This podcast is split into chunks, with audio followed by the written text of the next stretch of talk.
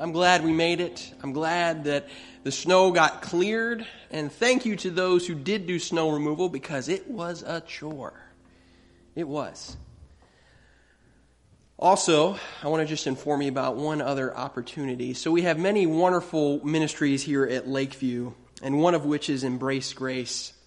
Embrace Grace is entering its fourth semester on Tuesday, February 5th, and they're in need of people to help carry out their mission, and our mission, really, of seeking and saving the lost and meeting the needs of hurting people. And so we need people who can make snacks, people who can pray, people who can watch kids, and specifically provide food for the baby shower on April 13th. So if you're interested in that, meet Lori Moore and Janelle Rohrbach at the Welcome Center after service. But now, I want to tell you a story. And unlike the other stories I've told before, this one isn't fictional. It's true. There was a man who lived in the year 250, and his name was Antony. Now, Antony grew up in a Christian home, a wealthy Christian home at that. He was an obedient child. He did everything his parents said. He was attentive in church. He did all the right things. The years went on and Antony came to age, about 18 or 20, we're not so sure, and he got some pretty horrible news. His parents had passed away. And he was left with all of his family's wealth, all of his family's land, and his sister to take care of. And so this weighed heavy on Antony. And in the midst of this, he began to dwell on Scripture in a way he had never done before.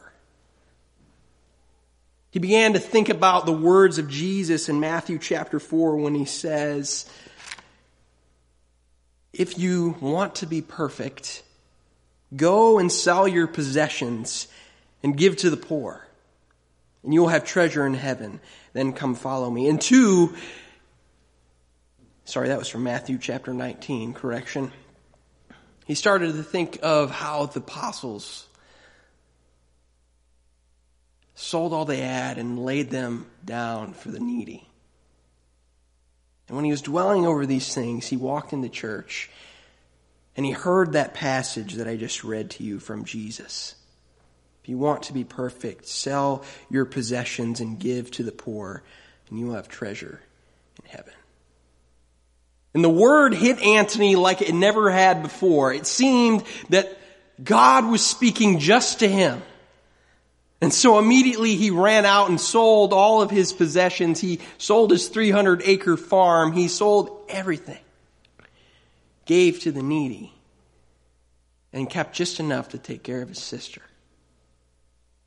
Have you ever had an experience with Scripture like Antony? Now, I'm not asking, have you ever decided to sell all your possessions? I'm asking, have you ever felt like the Lord was speaking directly to you through the Word? Have you ever felt compelled to do something as a result of reading His words to us? Have you ever felt that way? Today we regard Antony, and there's a picture of him. Obviously, there's not a photograph, but that's a painting, as the very first Christian monk. And his life was changed. He was a Christian, and his life was changed even more by the words of Scripture. And that's what we're talking about today. Being changed by Scripture. So we're dwelling in 2 Timothy chapter 3 verses 14 through 17. So if you would turn there, also it is on the screen. But hear the word of the Lord from 2 Timothy chapter 3, verses 14 through 17. But as for you, continue in what you've learned and firmly believed, knowing from whom you learned it and how from childhood you have known the sacred writings that are able to instruct you for salvation through faith in Christ Jesus. All scripture is inspired by God and is useful for teaching, for reproof, for correction, and for training in righteousness, so that everyone who belongs to God may be proficient, equipped for every good work. Now, it's appropriate at this moment to review who exactly Timothy is. Obviously, we're not talking about the Timothy who is our senior pastor, right? But speaking of him, and John has a picture for us, that was uh, Tim, Pastor Tim sent me this picture from the gathering with 2,000 Wesleyan pastors. I wish he would have put his face in there. It would have made it, I think, a little bit better and maybe funnier, but That's not the Timothy we're talking about this morning. We're talking about the Timothy who was a mentee of Paul. And where do we run into Timothy the first time?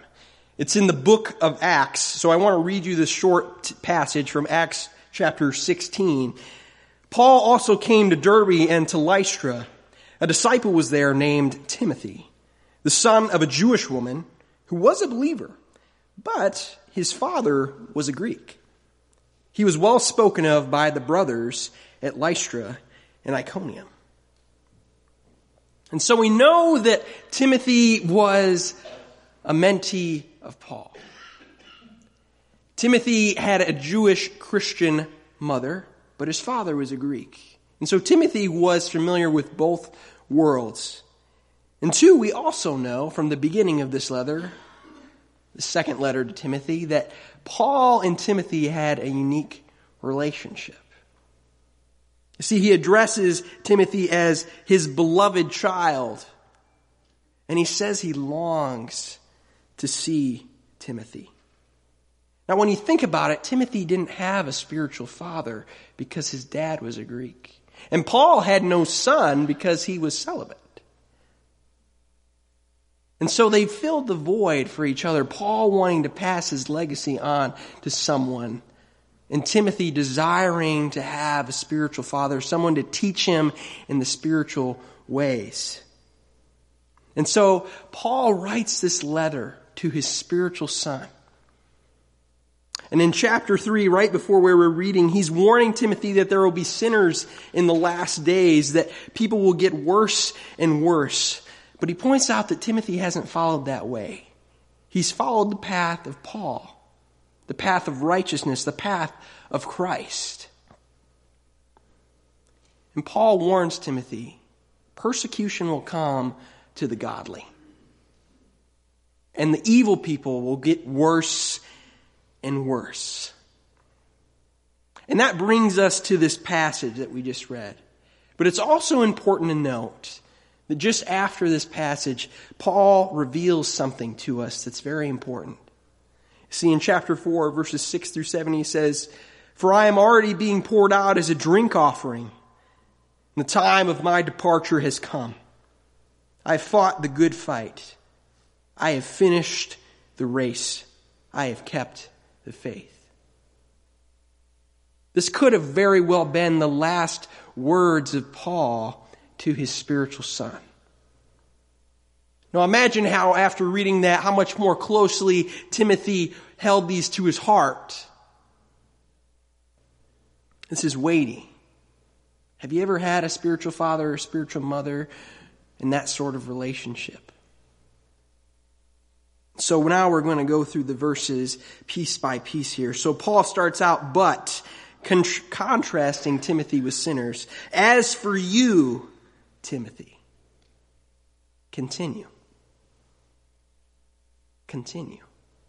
Now there's something special about continue because continue means that you have to have already been doing something to keep going. You can't continue what you're not doing. You can continue not doing something, but you can't continue what you're not doing. And so Paul is telling Timothy, continue in what you've already been doing. Don't depart. This is nothing new for Timothy. But notice the nuance here. Do I have any runners in the room? It's not me. I don't like running. We've all probably ran at some point though, right? And we all know in our heads how to run. But it's a matter of, am I going to continue or not? Because sometimes you get running and you're not sure if you can put one more foot in front of the other.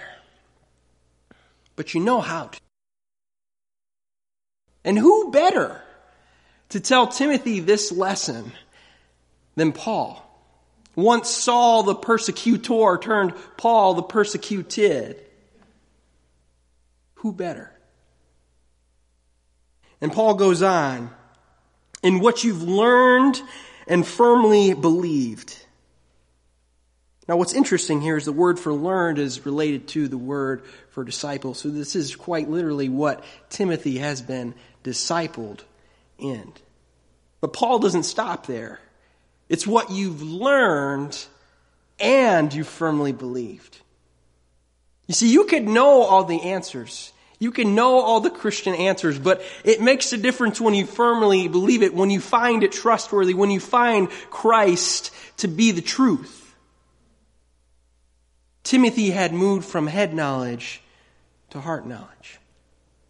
He firmly believed. He was fully assured in what he had been discipled in. And Paul moves on, knowing from whom you learned it. Now, here's an interesting point because in the Greek, you notice that the whom is plural. It's easy to think and assume that, oh, well, Paul must be speaking of himself alone. No. It has to be more than that because Paul is only one person. So who could he have been talking about? Well, we know in the beginning of this letter that Paul points out the faith of Timothy's grandmother and mother. And two, there was likely even more people that had discipled Timothy. But the point is, is that Timothy needed to remember who taught him. Why? Why would it matter for him to remember who taught him? Now, college is back in session which means there are students writing papers and professors grading papers. And I'm sorry to both groups. But it's my last semester. Praying I get through it. All right. But what makes a good paper? What makes a good paper? Is it good writing? All right, maybe a creative writing paper. Yeah, that's so. Maybe a story. But when you're writing a research paper, if someone can tickle your ear, but they don't have good sources, it's not a good paper. It's all about the sources. It's all about the authority that you're backing on. And Paul is warning Timothy of this because there are false teachers out there. In fact, he warns Timothy of people saying that the resurrection has already happened. That is the resurrection that's to come when Christ returns. And that's not so at this time, and it's still not so. I'm looking forward to it. And so Timothy is being charged by Paul, remember your sources, don't go off looking for new ones, and be cautious when new ones arise. There are still people today, folks, who know the scriptures and can lead us astray. And we need to be cautious. But that's not the main point of this sermon. And Paul continues. And how from childhood? In these words, we see that this was not something, this training was not something that was unfamiliar or new to Timothy. This had happened in the very beginning of his life, which is interesting considering that his father was a Greek. But his mother and his grandmother took that place. You see, traditionally in Jewish culture, the man was responsible for his children's education in the scriptures. They went to the synagogue as well, but it was the man's responsibility. But that was not the case for Timothy. His mother had to fill that gap. These were Timothy's bedtime stories, stories he was familiar with, the scriptures. Paul continues From childhood, you have known the sacred writings. Now, what are sacred writings? It's nothing but a synonym for scripture. But Paul is pointing out here that these writings are set apart. They are holy. They are different. These aren't the writings of philosophers. These aren't the writings of scientists or politicians or poets. These are the writings of God that are able to instruct you for salvation through faith in Christ Jesus. The scriptures can instruct us for salvation. We see in the scriptures the need for Christ. It's not that reading the scriptures makes us saved. It's that the scriptures point us to what we need to do. Right? Scripture offers something that people can never offer. Notice how Paul says, look to the sacred writings that were able to lead you to Christ. Not the people. It's not that people can't lead you there, but where do they look? The scriptures. You see, because scripture doesn't change its mind. Scripture doesn't grow old. Scripture doesn't die. It's not the reading of Scripture that qualifies us to salvation. It leads us to salvation. It leads us to seeing the need for Christ. Now, here's the big verse all Scripture is inspired by God. Now, what does this word inspired mean? This is the only time that it's used in the New Testament. And it's probably a word that Paul created. Now, if you look at the etymology of it, and you throw it up there on the screen, theopneustos. Theo meaning God, and pneustos meaning breathed. God breathed. And from this, we infer that the Lord is also speaking of the Spirit in this because of the Spirit's likeness to wind, to breath. But the point is, is that Paul is showing us what makes Scripture Scripture. It's the fact that it's inspired by God. It's the fact that it comes from the mouth of God. Now, here's a confusing question. But what is all scripture to Paul? Was it the entire New Testament and the Old Testament? What was it? Scripture to Paul was the Old Testament. Paul believed you could see Christ in the Old Testament. Now, could it have been possible for Paul to regard the Gospels or any of his writings as Scripture? I suppose so. But the more likely thought is that he was referring to the Old Testament. And now you may be thinking, well, how do we call the New Testament Scripture then? Something I think is helpful is to read an excerpt from the Wesleyan Discipline, which is the handbook of the Wesleyan Church and also useful for throwing at each other in the office when we say something heretical. But here is an excerpt from paragraph 218 about our belief in the Wesleyan Church on Scripture. We believe that the books of the Old and New Testaments constitute the Holy Scriptures. They are inspired and infallibly written Word of God, fully inherent in their original manuscripts and superior to all human authority, and have been transmitted to the present without corruption of any essential doctrine. Both in the Old and New Testaments, life is offered ultimately through Christ, who is the only mediator between God and humanity. The New Testament teaches Christians how to fulfill the moral principles of the Old Testament, calling for loving obedience made possible by the indwelling presence of the Holy Spirit. So today, even though Paul didn't see that, we see that as the Spirit working through Paul. And people long before us decided that the Spirit had worked through all of those writings. And so we call them Scripture today. Now, what is certain is that Paul was looking through the Old Testament through gospel eyes looking at the Old Testament through what Christ has done. Obviously, Paul was familiar with the story of the gospel, but necessarily he didn't have Matthew, Mark, Luke, and John in his hands. Does that make sense? And Paul moves on from here because, because these writings are inspired and gifted to us from God. They are useful for four things centered around the theme of righteousness, which is right action in the eyes of God. It is useful for teaching. learning righteousness, learning truth, learning knowledge.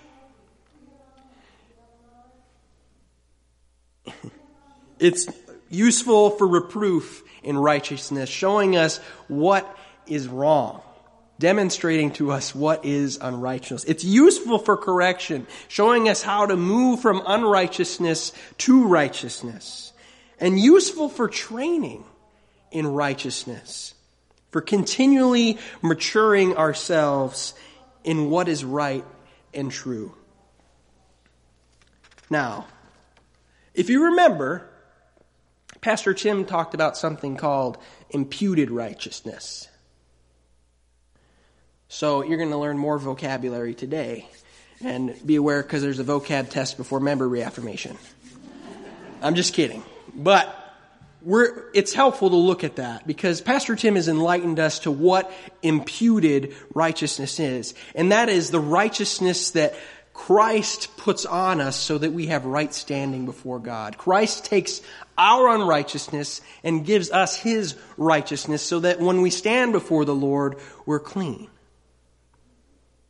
Now, if that's true, why would I need to train in righteousness? Now, I want to tell you a story about my life. When I was a kid, my mom and my grandma were really into making costumes for me for Halloween. And we had these competitions, and I usually got first, not trying to be conceited. I didn't make it, okay? But I varied in all these different costumes. I was the Tin Man from Wizard of Oz. I was the Lion from Wizard of Oz. I was Jim Carrey's The Mask. I was a Mountain Dew can. And one time, I was Smarty Pants. So there's a picture. Get it? Because there's Smarties on my pants. All right. So, but here's the thing about wearing a costume. Here's the thing is that when we're wearing a costume, we want to act like the character. Now, when people aren't wearing costumes, they can do impressions. But when you're wearing a costume, there's something that helps you act more like the character. When you put on a costume, you act like the character that you are dressed as. At first, people are like, wow, you wear that costume, but man, you're not very good at acting like that person. But the longer that you wear it, the more that you practice, the more you study the original person and the character, the better you become in acting like them. And the same is true when we put on Christ's imputed righteousness. Now there's another kind of righteousness that I just illustrated for you. And I threw up a dichotomy and a little fun word smithing to make it easier. So, John, if you want to throw that up. Imparted righteousness. Imputed righteousness is when we put on Christ's righteousness.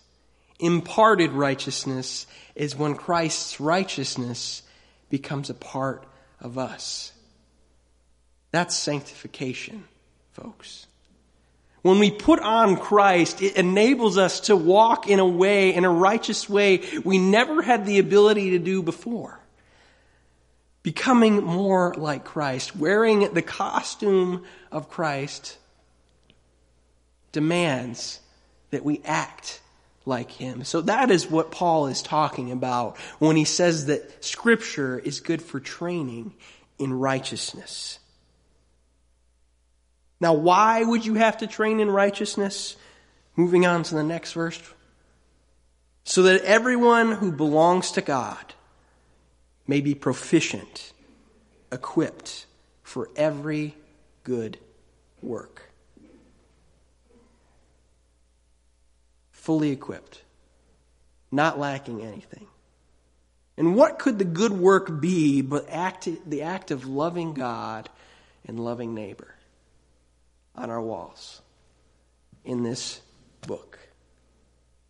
Fully equipped, showing us what righteousness is. Now, at this point, you're probably thinking, I get it. I'm supposed to read Scripture. It's a pretty easy application, right? I could even go to how you should train your child up in scriptures or how you should rebuke people or Christians who are not acting scripturally. But that's not what I want to highlight in this passage. What I want to highlight is that scripture is the place where we learn to act like Christ. In the Old and the New Testaments. Reading alone doesn't make us righteous. This is how God works. He has to convict us, and we have to say, Yes, I'm wrong. But He has to convict you first. We can read through the entire book, folks, and never be convicted. What is the condition of your heart when you are reading? When we harden our hearts to what Scripture has to say, we're really shutting God out of our hearts and refusing to have His righteousness imparted to us. Wearing the costume of Christ, claiming to be a Christian but not acting like Him. These are the people that give us a bad name, folks. Do you have the humility to see and let God convict you, punch you in the spiritual gut, and move forward and let the Holy Spirit change you. You don't do it alone. The only reason you're able to do it is because you have Christ's righteousness over you and it's becoming a part of you.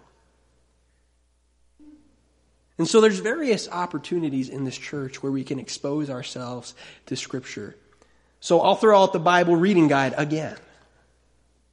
It's great. It's wonderful. If we're not continually bringing ourselves face to face with Scripture, we don't have the opportunity to see what's wrong in our hearts. And you know what else is cool about the reading guide? Is that everyone else is doing it, hopefully, and that you can talk about the Scripture you read for that day. The other week I was in Pastor Tim's office and we were having one of our long conversations. And he said something and it reminded me of one of the readings I had read from that day. I was like, man, that really reminds me from this, from Cain and Abel. And then he went on and he was like, man, this really reminds me of this from the Tower of Babel. Seeing together. The point of Scripture, folks, is not information its transformation. God didn't gift the scriptures to his people just so they could know about him. He gifted the scriptures to them so they could know how to act like he wanted them to.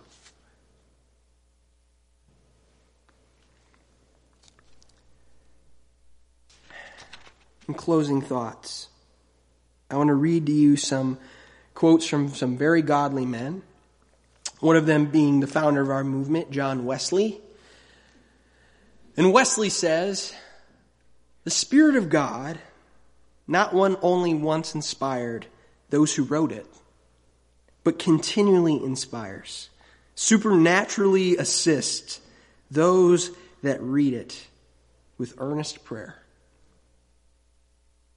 It's about your posture, not about the quantity. Are you a reader of Scripture? And the other quote I want to read you comes from a man named Jerome. Now, Jerome was the man who gave us the Latin Vulgate, a Latin translation of the scriptures. He translated from Hebrew into Latin, and he was even criticized for it because people thought that other translations were fine. But regardless, he made it.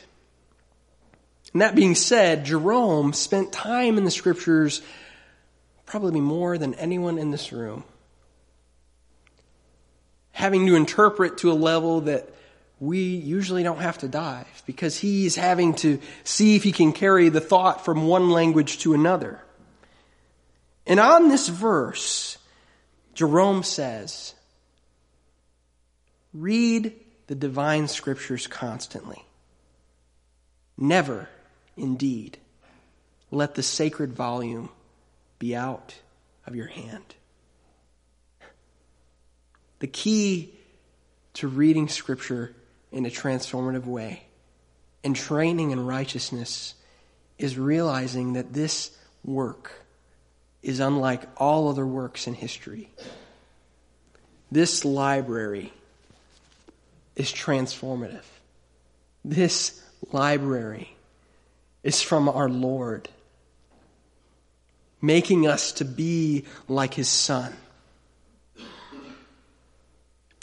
Will you make a commitment this year to not letting the sacred volume depart from your hand? Will you make a commitment this year? We'll call it the Timothy Challenge. If that's you, I challenge you to do the reading guide, but not just read it alone or just read it to learn Scripture. Read it to be transformed. We want to be people of the Word here. If you would stand and pray with me.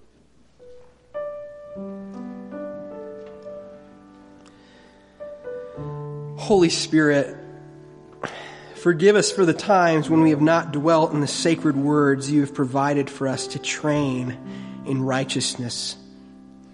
We pray that you would make us people of your word, not for our glory, but for yours. So that we might not only be people who claim to be Christian, Christians, but who actually act like Christians. Soften our hearts to the conviction that your word provides and sanctifies us, that we might carry out righteousness in your power. Holy Spirit, we do pray that you would make us people who know the word, but more than that, we pray that you would make us people who would do your word.